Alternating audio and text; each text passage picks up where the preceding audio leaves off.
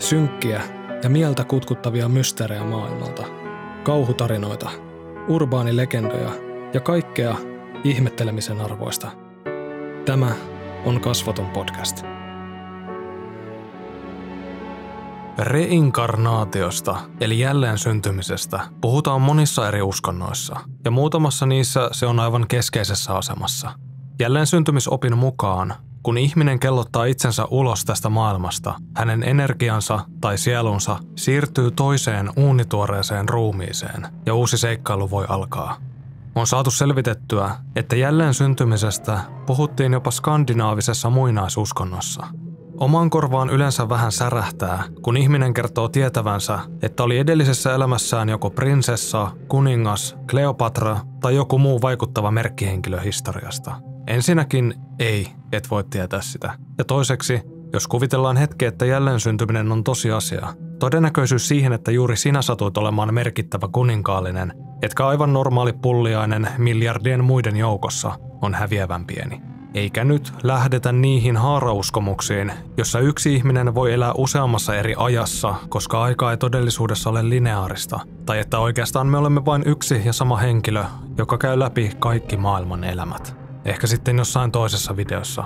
Mutta nyt hypätään Dorothy Edin ihan oikeasti mielenkiintoiseen jälleensyöntämistarinaan, sillä harvasta löytyy näin vakuuttava määrä informaatiota. Va? Mos.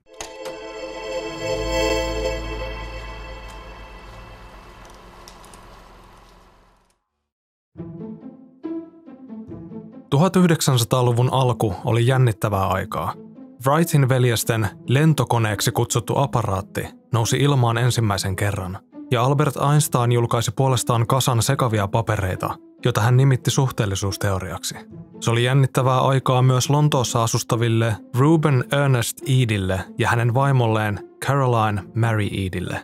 Heille siunantui terve tyttölapsi, joka sai nimekseen Dorothy Louise Eady. Pienen perheen elämä sujui mutkattomasti aina siihen asti, kunnes Dorothy täytti kolme vuotta. Lapsi oli leikkinyt porraskäytävän yläpäässä maailman vaaroista välittämättä, ja yksi harhaaskel tiputti hänet jyrkkiä portaita alas alakertaan asti. Lapsi löi siinä rytäkässä pahoin päänsä ja oli valahtanut täysin veltoksi ja elottomaksi. Kauhistuneiden vanhempien onneksi Dorothy kuitenkin virkosi, mutta jokin oli muuttunut. Hän ei ollut enää täysin oma kolmivuotias itsensä, etenkään hänen puheidensa puolesta – hän pyysi vanhempiaan viemään hänet takaisin kotiin, mikä oli hyvin oudosti sanottu, sillä siellä hän tyttö jo oli. Hänelle kehittyi myös se vieraan aksentin syndrooma, merkillinen ja vähän tunnettu ilmiö, jota tieteessä kutsutaan psykologiseksi häiriöksi. Täysin yllättäen lapsi alkoi puhumaan vieraalla aksentilla, kuin hän ei olisi syntyperäinen englantilainen ollenkaan. Lapsen varttuessa toi koulunkäynti omat ongelmansa – Opettaja oli pääpunaisena vaatinut Dorothyn vanhempia ottamaan hänet pois pyhäkoulun penkiltä, koska tyttö oli tunnilla kehdannut verrata kristinuskoa muinaiseen egyptiläiseen uskontoon, joka oli opettajan mielestä varmaankin jokin pakanallinen hörhöuskonto. Tyttö ajautui jatkuvasti vastakkain niiden oppien kanssa, joita hänelle maantieteellisen syntymäsijaintinsa perusteella yritettiin iskostaa. Opettajat puhisivat turhautuneena – Maailmassa on tuhansia eri uskontoja, ja Dorothy sai kunnian syntyä maahan, missä harjoitettiin niistä kaikista juuri sitä ainoaa ja oikeaa. Hillitön mäihä, mutta tyttö ei selvästi osannut sitä arvostaa. Hän ei esimerkiksi suostunut laulamaan vanhaa virttä, jossa Jumalaa pyydettiin langettamaan kirous tummaihoisille egyptiläisille, ja tällainen niskottelu johti hänen erottamiseen Dalvichin tyttökoulusta. Dorothylla tuntui olevan ihmeellisen vahva tunneside Egyptin historiaa kohtaan – eikä vanhemmilla ollut aavistustakaan, mistä se oikein kumpusi. Yhtenä vapaapäivänä perhe vieraili Lontoon museossa. Se oli Dorothylle ensimmäinen kerta, ja vanhemmat saivat tottavia hämmästyä, kun tytön katse kohdistui yhteen esillä olleeseen valokuvaan, ja hän juoksi päätä pahkaisen luokse. Se oli valokuva ikivanhasta temppelistä. Noin 1200 vuotta ennen ajanlaskun alkua. Se oli kuulunut Egyptin 11 dynastian faaraolle, Seti ensimmäiselle – mutta lontoolaistytöllä oli siitä sanansa sanottavana. Tämähän on minun kotini, hän hihkui innoissaan. Mutta missä kaikki puut ovat? Ja puutarhat? Hän juoksi tohkeissaan edestakaisin pitkin Egyptin historiaa käsitteleviä käytäviä, tutki tarkkaan historiallisista hahmoista tehtyjä patsaita, suukotteli niiden jalkoja ja puhui heistä kuin perheestään.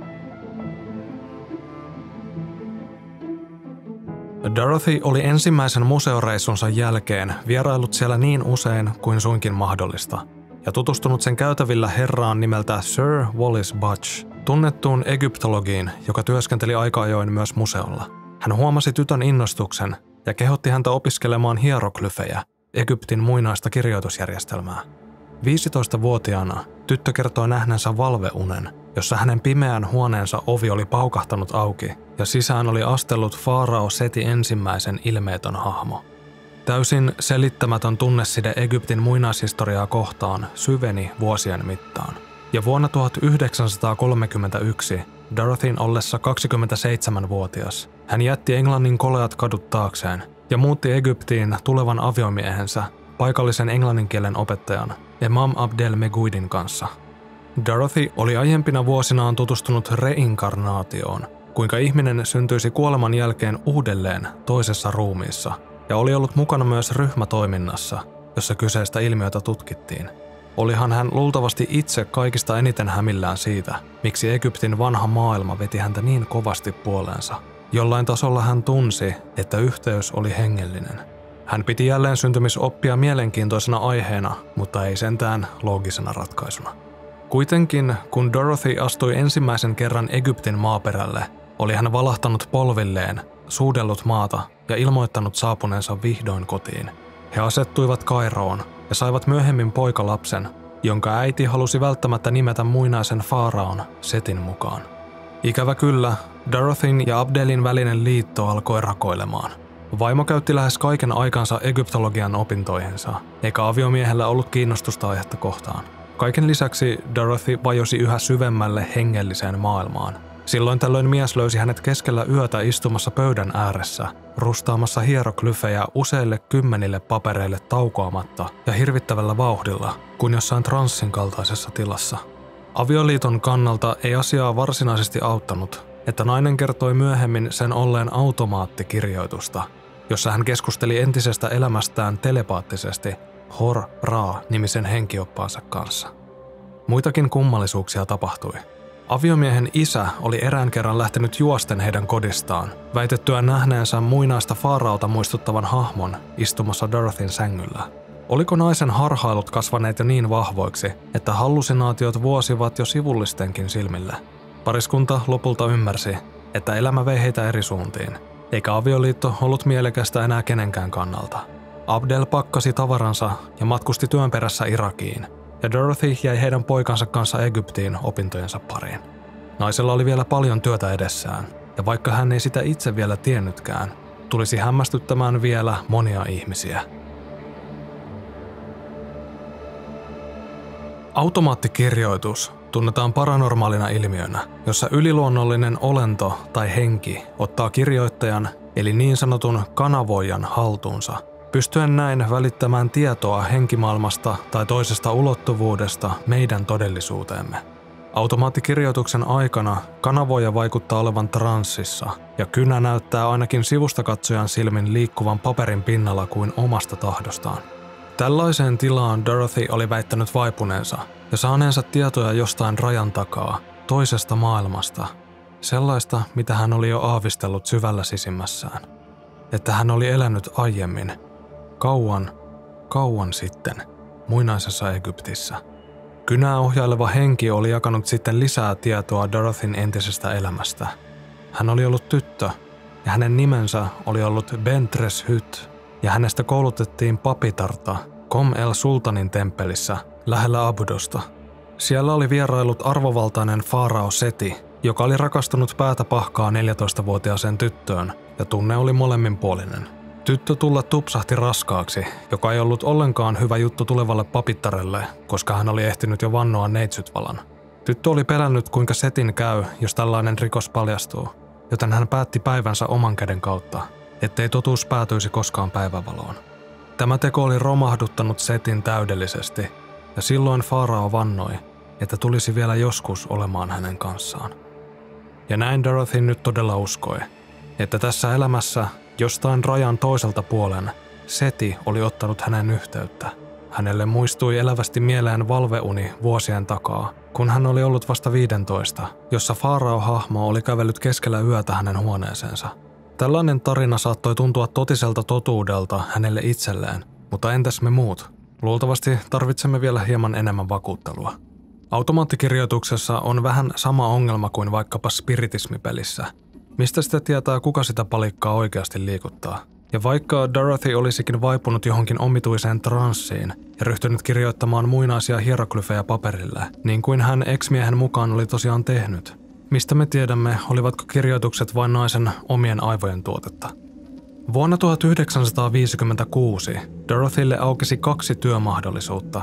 Ensimmäinen vaihtoehto oli hyvin palkattu työ Kairon kaupungin arkistossa, ja toinen oli huonopalkkainen piirtäjänpesti Abudosin muinaisessa kaupungissa, jossa suoritettiin erinäisiä arkeologisia operaatioita. Valinta ei ollut hänelle vaikea.